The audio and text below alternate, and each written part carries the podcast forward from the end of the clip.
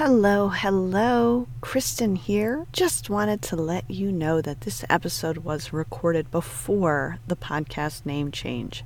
If you hear any old terminology, that's why. Thank you for listening.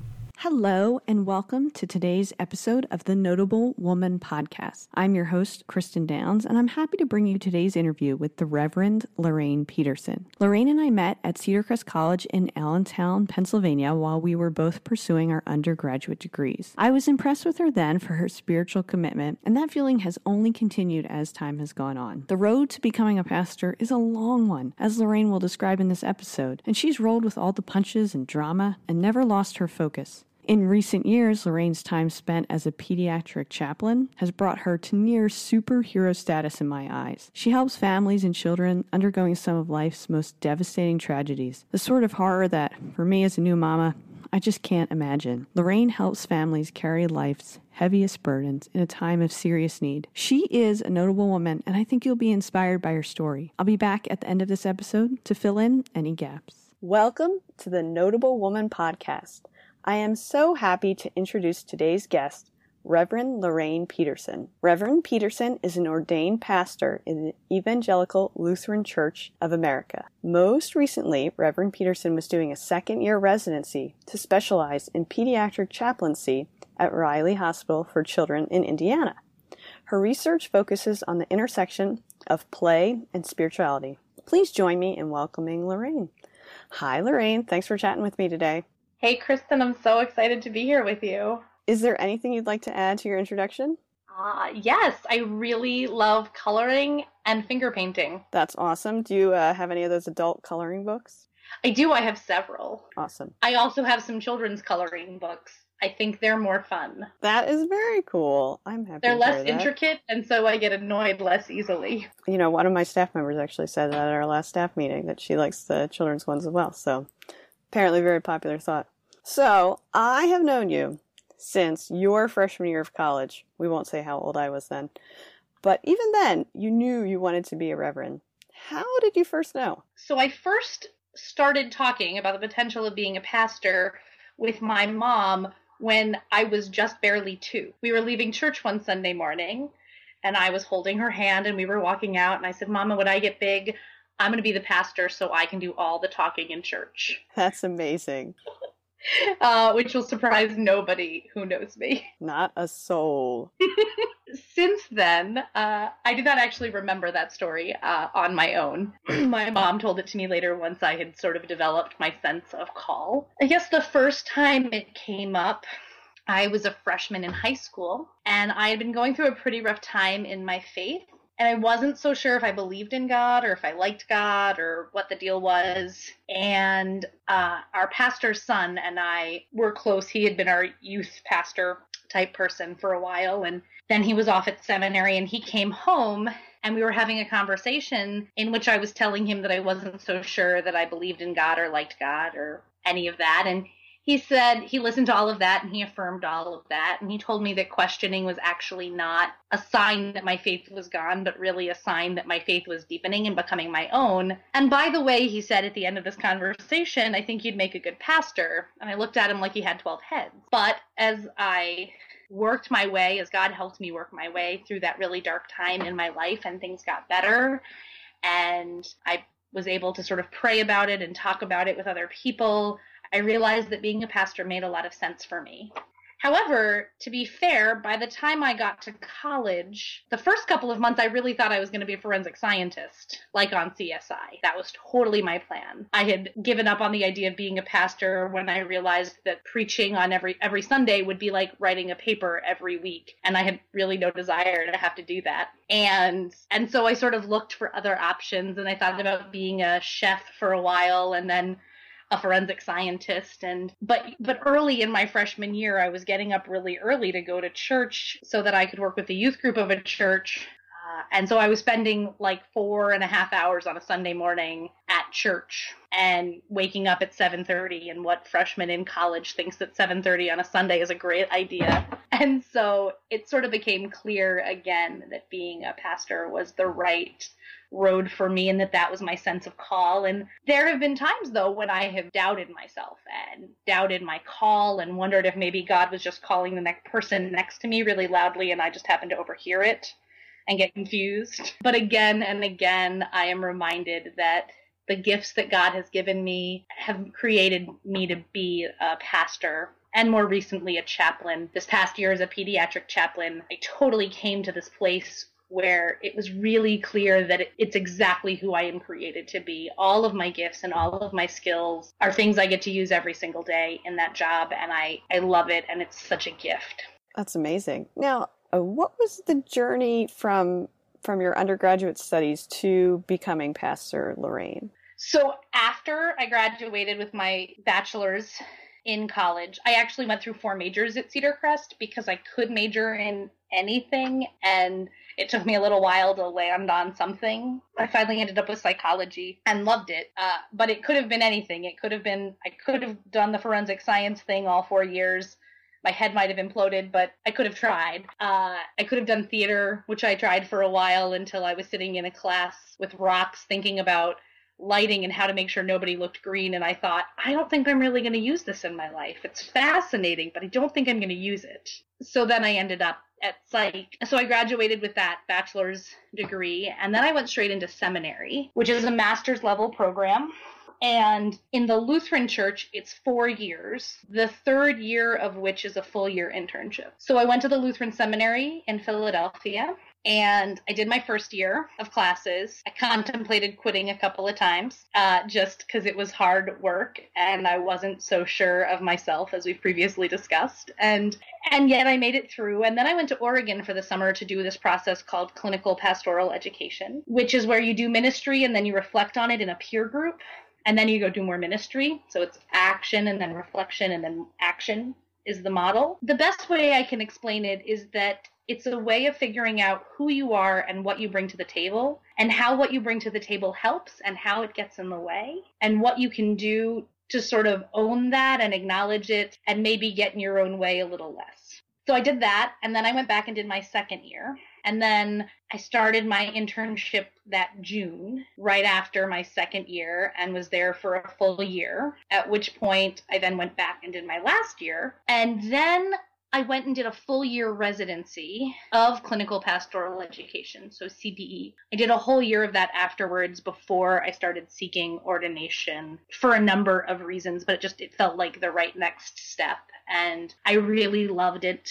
And I found out that I was really passionate about chaplaincy, but I was still pretty focused on parish ministry. So it then took about a year between when I finished CPE and when I got a call to my church, the first church I served as a pastor. So that during that time I worked at Starbucks, which was great. I really enjoyed all the coffee. And I interviewed at a couple of different churches that weren't the right fit. And then I found the church that was the right fit. And they called me to be their pastor. And I accepted the call. And then we all laughed and cried and celebrated together. And yes, and then you came to my ordination, which was a really beautiful experience. I was so glad that you could be there. Let me step back for just one second.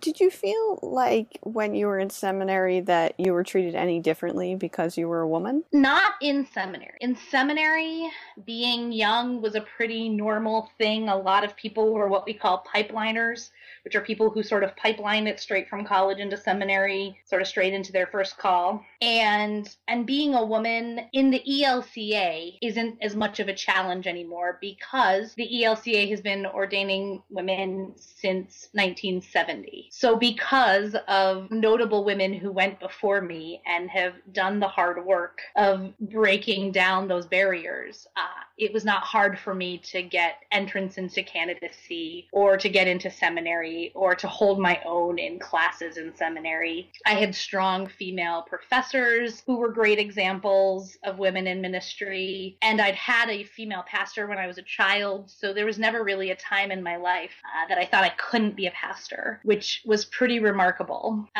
Actually, even more remarkable is that when I was 2 and I told my mom I thought I might be a pastor, we were part of a church that doesn't ordain women. The denomination that we belong to didn't ordain women at that point and still doesn't. And it would have been easy for my mom to say, oh, that's sweet or cute, honey, but women can't be pastors. And she never did that. My mom always supported me whatever I thought I wanted to do. And so she is a pretty amazing role model. In fact, she was a computer programmer starting in the 70s and in the Navy. And so I think having her as a role model for someone who entered a field that was not heavily populated by women when she got started sort of helped me believe that there was nothing I could not do because I was a woman. Since then, and the rest of the world, there are obviously some times where people look at me funny because I'm wearing the collar and it doesn't work for them that a woman's wearing a collar. Or, you know, where people think I'm, even now, years later, assume that I'm still like in my 20s and so I must be too young to really have done much with my life or to be a pastor. You know, I meet some of that in the world, but not a whole lot. And because I've had such strong support leading up to now, I don't really let it shake me. It doesn't sort of touch the core of who I am. You just mentioned that the church that you belonged to when you were growing up didn't allow women to serve as pastors. You and I obviously both think that women make great pastors and chaplains. And why is that? To some extent, it's because we're human beings and because human beings of any gender have great capacity to do the work that God has called them to do. And it's really unfortunate when churches put up barriers to letting people live out their call. I think some of the things that are unique to women who are pastors is a deeper level of empathy and a greater ability to show compassion.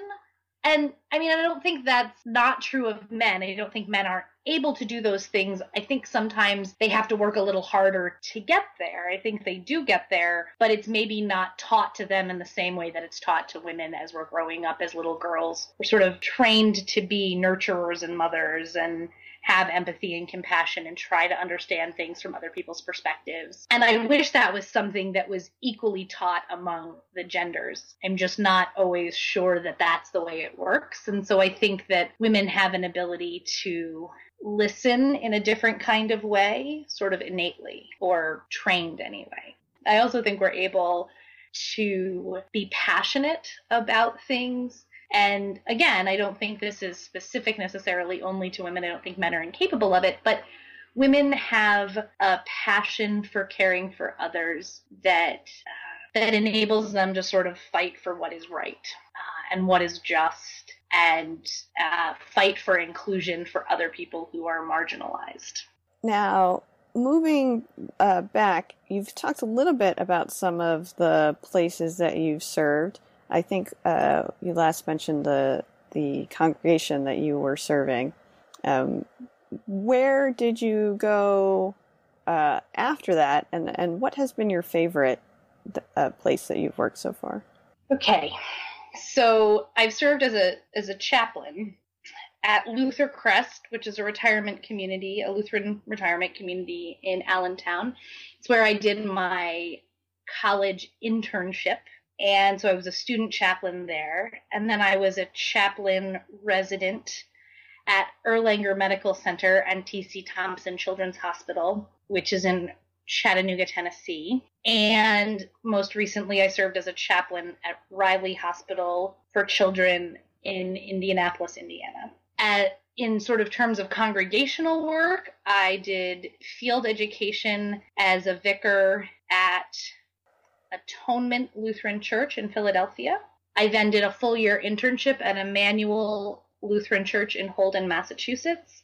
And then I was a pastor at Trinity Lutheran Church in Connecticut. And so of all of those, the one that I love best was Riley, which is the most recent. And I think that is really because I am so passionate about being a pediatric chaplain, and I feel as though I got to bring sort of the fullness of who I am into the work that I was doing. Not that I wasn't able to do that in other ways elsewhere, but it just felt like I was most fully who God created me to be in this role as a pediatric chaplain. I think I'm not the only one that is incredibly impressed in the work that it goes into being a pastor. It's amazing. I've always been impressed, but just to hear it all in a row like that, wow. Now, I don't think I'm the only one who would be curious about this, but tell me, how do ministers get jobs? Is there some sort of Indeed.com for reverends? You know that there are two answers to that question. So as a chaplain, really, I actually do use Indeed.com or Monster.com. I also use the Pediatric Chaplains Network and a number of other places where chaplaincy jobs get posted. But mostly it's like a normal job search like anybody else. However, and I can't speak to every denomination because I haven't learned about their process as intricately as I have about the process in the ELCA. But our process is that pastors fill out paperwork about who they are as a pastor and what sort of congregation they think they're best suited to serve. And then congregations fill out paperwork about who they are as a congregation, their numbers, their demographics, their strengths, their challenges, and they talk about what they're looking for from a pastor. And then a bishop's assistant plays Yenta with the paperwork and matches them up. And then it's a little bit like going on a blind date. You show up for an interview and you talk. And if that goes well, then you move to the call committee coming and hearing that pastor preach at a neutral site. Because when you have 6 people show up at your congregation, it's pretty obvious. Like if they're new when they all sit together and they're comparing notes, it becomes a little obvious. Maybe your pastor's looking for a new job and that gets a little weird.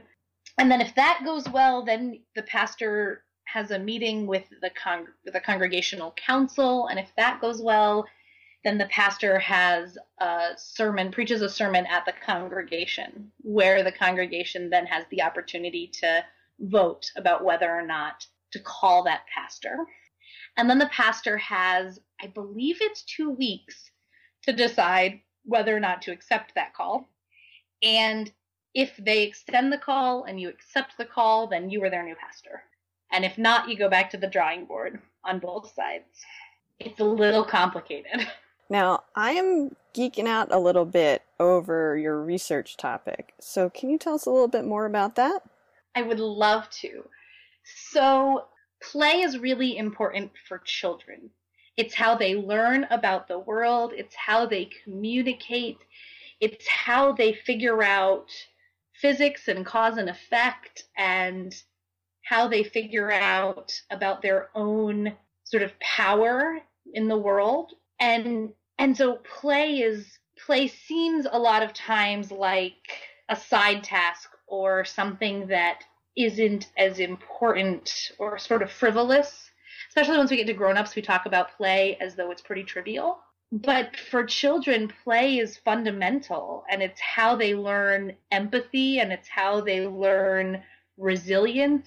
And so I went to a conference about play, and it really changed the way I thought about it. I had sort of thought about play as a means to an end. It was a way to connect with a child so that I could do the important work of being their chaplain. So I could get them to open up to me or talk to me or whatever else they needed in that space. Once I had played with them, then we could get to the real, like, deep, meaningful stuff. And this conference and the speakers there helped me realize that play, especially with children, is the meaningful, deep, purposeful, important stuff. And so I got to play with play a lot this year. And as a chaplain, when you're meeting a child and their family, part of the job at the beginning is doing a spiritual assessment and figuring out what their resources are and what their needs are and how you can help sort of intervene, you know, use interventions to help strengthen them in the places that they need that. And a lot of that looks like normalization and fear and isolation when you're in the hospital. And so being able to think about play as a tool for both spiritual assessment, so figuring out what the child's strengths are and what their needs are and what they understand about the world around them and sort of their outlook on life, and how they're doing from a psychosocial point of view. Also then, so that can be done with play, but it also helps me move into using play as an intervention to help them feel less afraid or less alone. And for me, play incorporates a lot of things. So play can be using art or music or storytelling. Play can be using figurines or imaginative play. Play often looks like peekaboo. I have a glitter wand that sort of has those air bubbles, and I refer to it as the magic wand, and I'll take it out and use it to help children focus and feel a greater sense of calm. Sometimes I'll take it out to help myself focus and feel a greater sense of calm in the middle of a hectic day.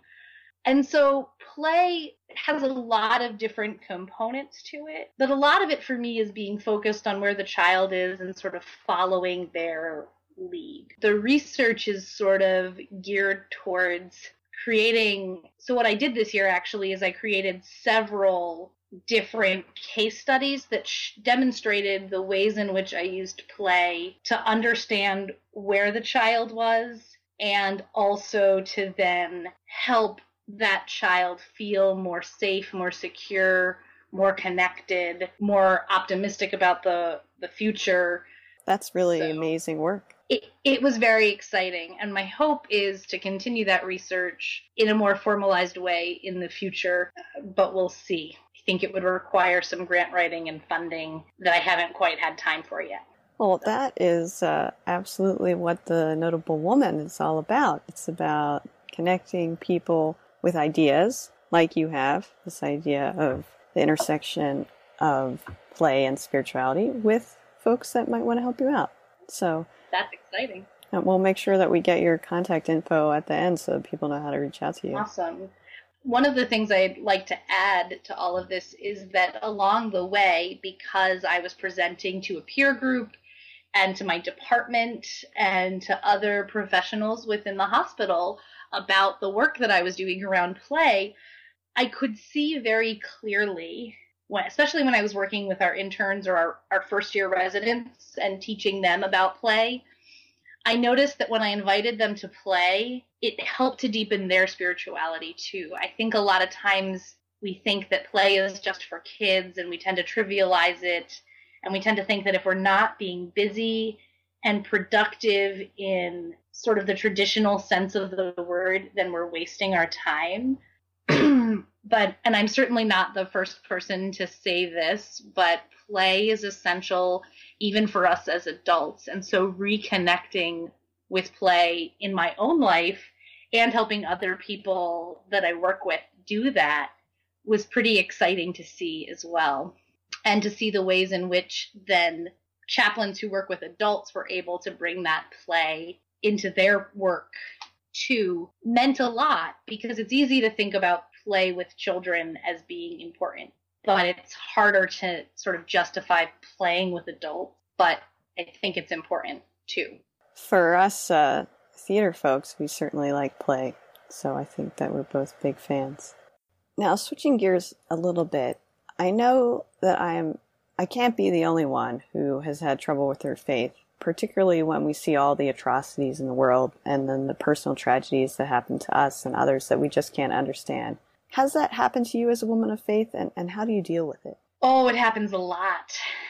I mean, my first sense of call post-cute 2-year-old wanting to not be shushed in church, but my first sort of real sense of call when I was a freshman in high school came out of a pretty dark time when I couldn't understand the way the world worked. A young man in the town that I grew up in, who I sort of vaguely knew through friends but didn't really know well, committed suicide. And it was really hard for me, even though I didn't know him well, to understand that how somebody could get to a place that was that dark and to sort of understand where God was in that. And so it's sort of interesting for me that my sense of call came out of that and has since developed into working in a pediatric setting where I work with men and women and children who are having the absolute worst day of their lives all the time. I see children who have cancer, who have been in horrible accidents, in trauma, you know, and I see those things and I think these should not be happening. I have stood with mamas and daddies while their babies have died, and parents are not meant to outlive their children. It's just not the way the world ought to be. And the thing I find is that it breaks my heart, and there are times when in the past it has shaken my faith.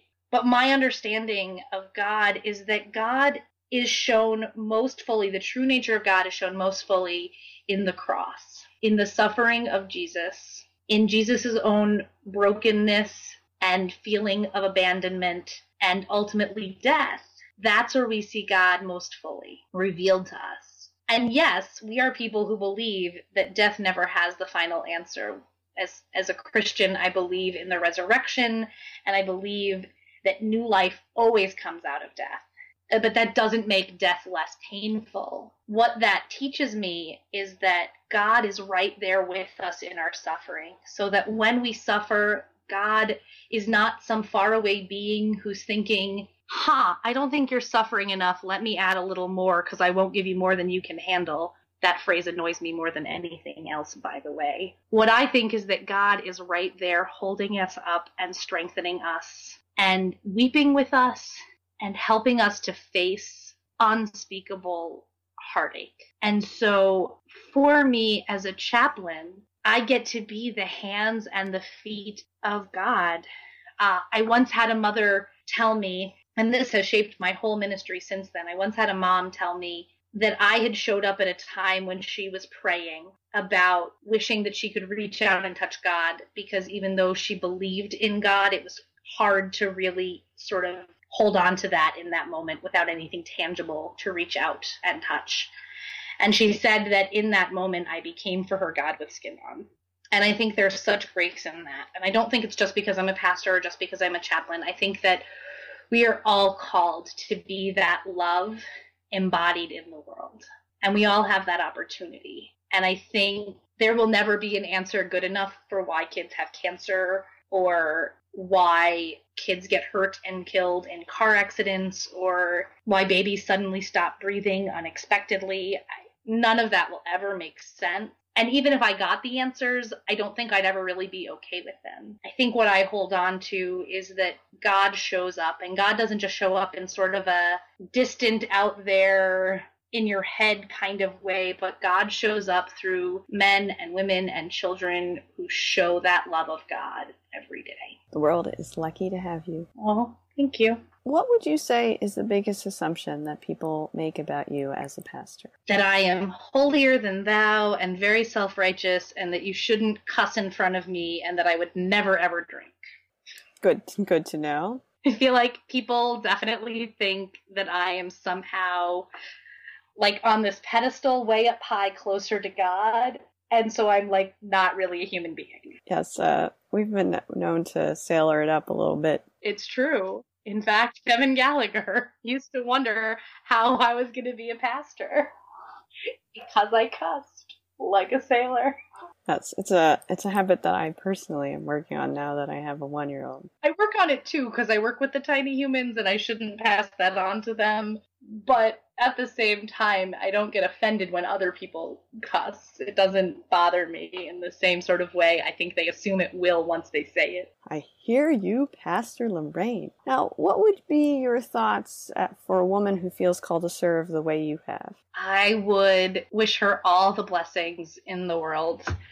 I would want her to strike out on that path with courage and confidence and grace.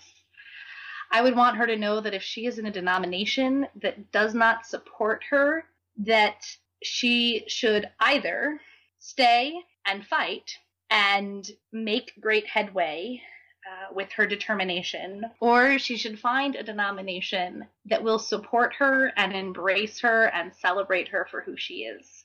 And either of those are perfectly acceptable. But if she chooses the one where she stays and she works towards breaking down those barriers, she should find a very, very good support group to help her while she's doing that. I would want a woman starting out on this, actually I would want any person starting out on this journey to know that a good therapist and fabulous friends are invaluable, but both are important. And I think I would want to share that even the hard stuff, the stuff that feels like it's going to break you, or the doubts that feel like they're just going to cause your resolve to crumble, even the times when it feels like you are undoubtedly in the wrong place, that God is there with you and that God is working through you in that situation, and to be open and to be persistent, because often those situations are the ones you look back on and think, gosh, that is the best thing that ever happened to me. A little bit like how I feel about it being at Riley. I was a little overwhelmed when I first got there, and I was pretty sure back at the end of September, when I had been there for just a month, I was pretty certain that I had made a huge, colossal mistake. And I was counting down the weeks until the 53 weeks of my program were over, until somewhere around week 47. And then I stopped counting. And then the time flew by. And then I fell in love with the place and the people. And then leaving became so hard, because it was so clear that it was where I was supposed to be and that I had gained so much, including new resurrection life from this place and these people who helped me love myself again in a whole new way. And so I think that's important to hold on to, is that even the stuff that's really hard, even the stuff that feels like you can't continue through, to not let it dissolve your courage or your compassion. Now, what is the one thing that you want to make sure people take away from this podcast? I want everyone listening to this podcast to know how deeply they are loved, and to know that they have gifts and skills to offer the world that no one else has, a combination that is unique to you. And the world will be a less awesome place if you aren't using your gifts and sharing them. And if that's work that you get to do that makes you money, then that's awesome. And if it's not, then I hope you find ways to use your gifts and skills to share the love that this world so desperately needs in other ways. Now, I feel that books are a great way to introduce people to something they know very little about, and I know that you are a big reader, as well as you know that I am. Now, do you have a book you would love to recommend to our Notable Woman audience about women in faith, or really any other topic you'd love to focus on? I actually have several. So I think your point about books being a great way to help people understand things they don't really know a lot about is so important. And I think books are best when they teach us something about ourselves, something that is true about ourselves, and something that is true about a situation we don't really know or understand, sort of simultaneously at the same time, when they help us sort of gain empathy for other people and empathy for ourselves. And so there are actually two books that I want to talk about. So the first one is called, it's fiction, and it's called The Girl Who Circumnavigated Fairyland in a Ship of Her Own Making. And it's by Catherine M. Valente, and it's young adult fiction.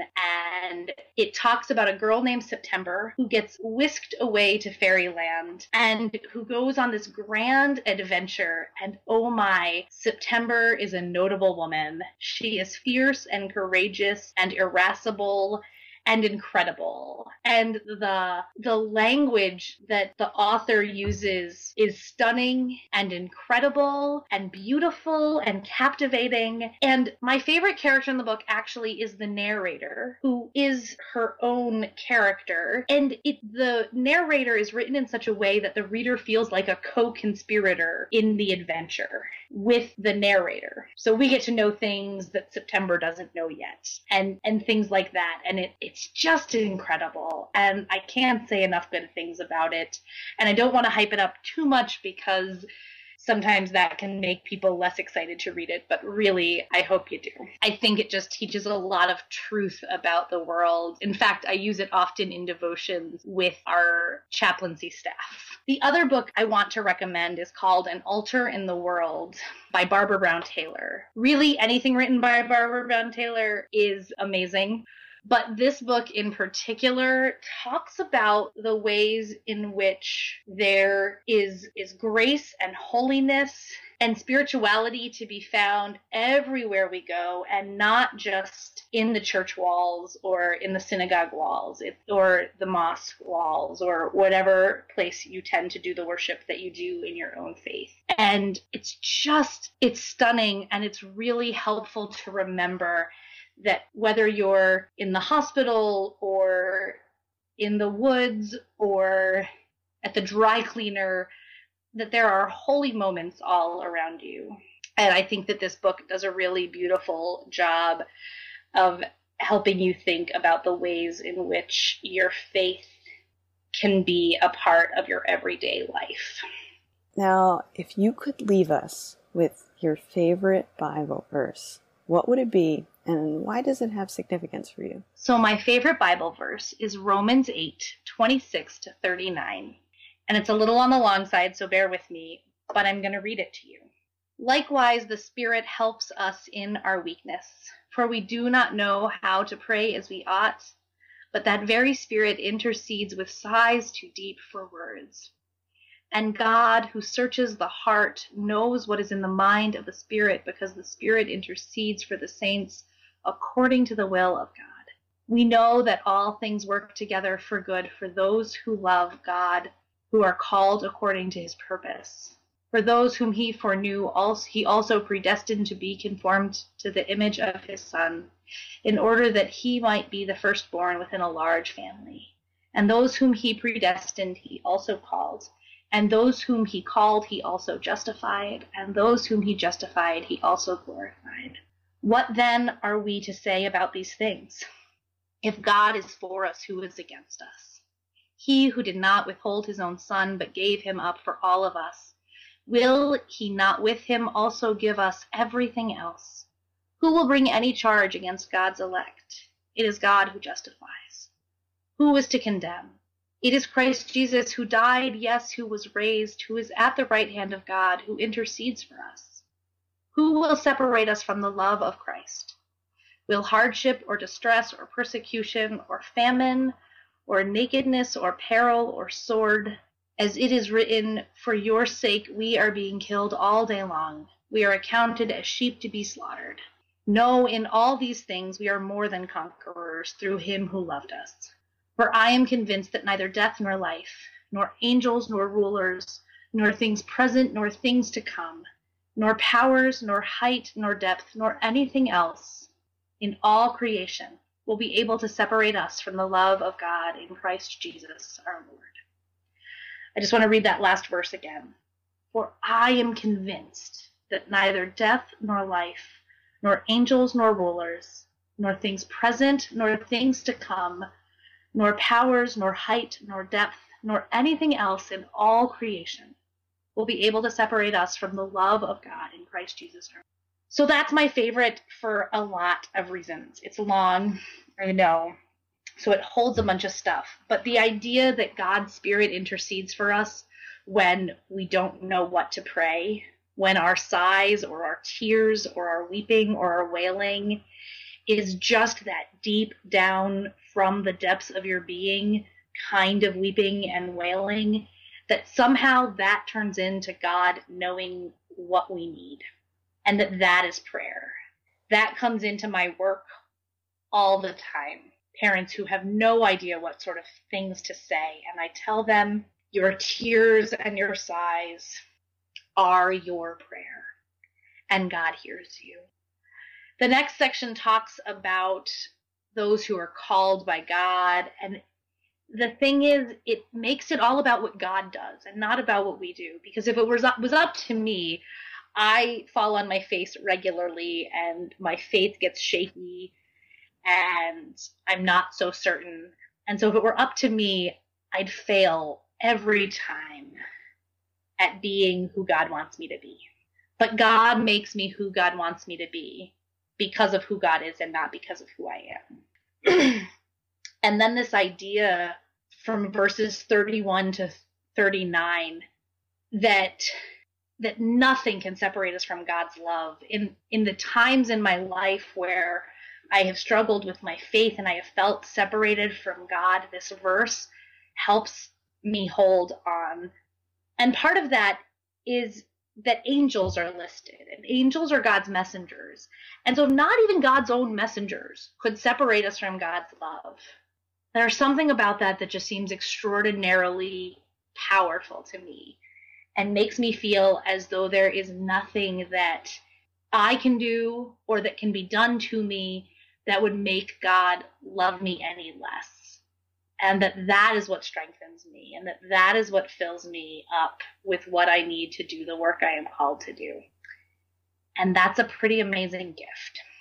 So that's my favorite, and that's what I want to leave with all of you this day. Now, for all of our fundraisers and grant writers and players, how can people connect with you? So my email address is Reverend, REVEREND LEP, for my initials. So reverendlep@gmail.com. And that is the most reliable way to get a hold of me. Lorraine, thank you so much. This has been an amazing podcast. I'm very happy to have you in my first group of podcasts to be released. It's been great talking to you, and I hope you have a really, really, really amazing time working on this research, and I hope that we at The Notable Woman can help. Such an honor to be here with you. You are, of course, one of my personal heroes, and so you inviting me to do this means so much, and I've had so much fun talking with you, and really look forward to hearing about all of the amazing things going on through The Notable Woman that are yet to come. I hope you enjoyed that interview with the Reverend Lorraine Peterson as much as she and I enjoyed having that conversation.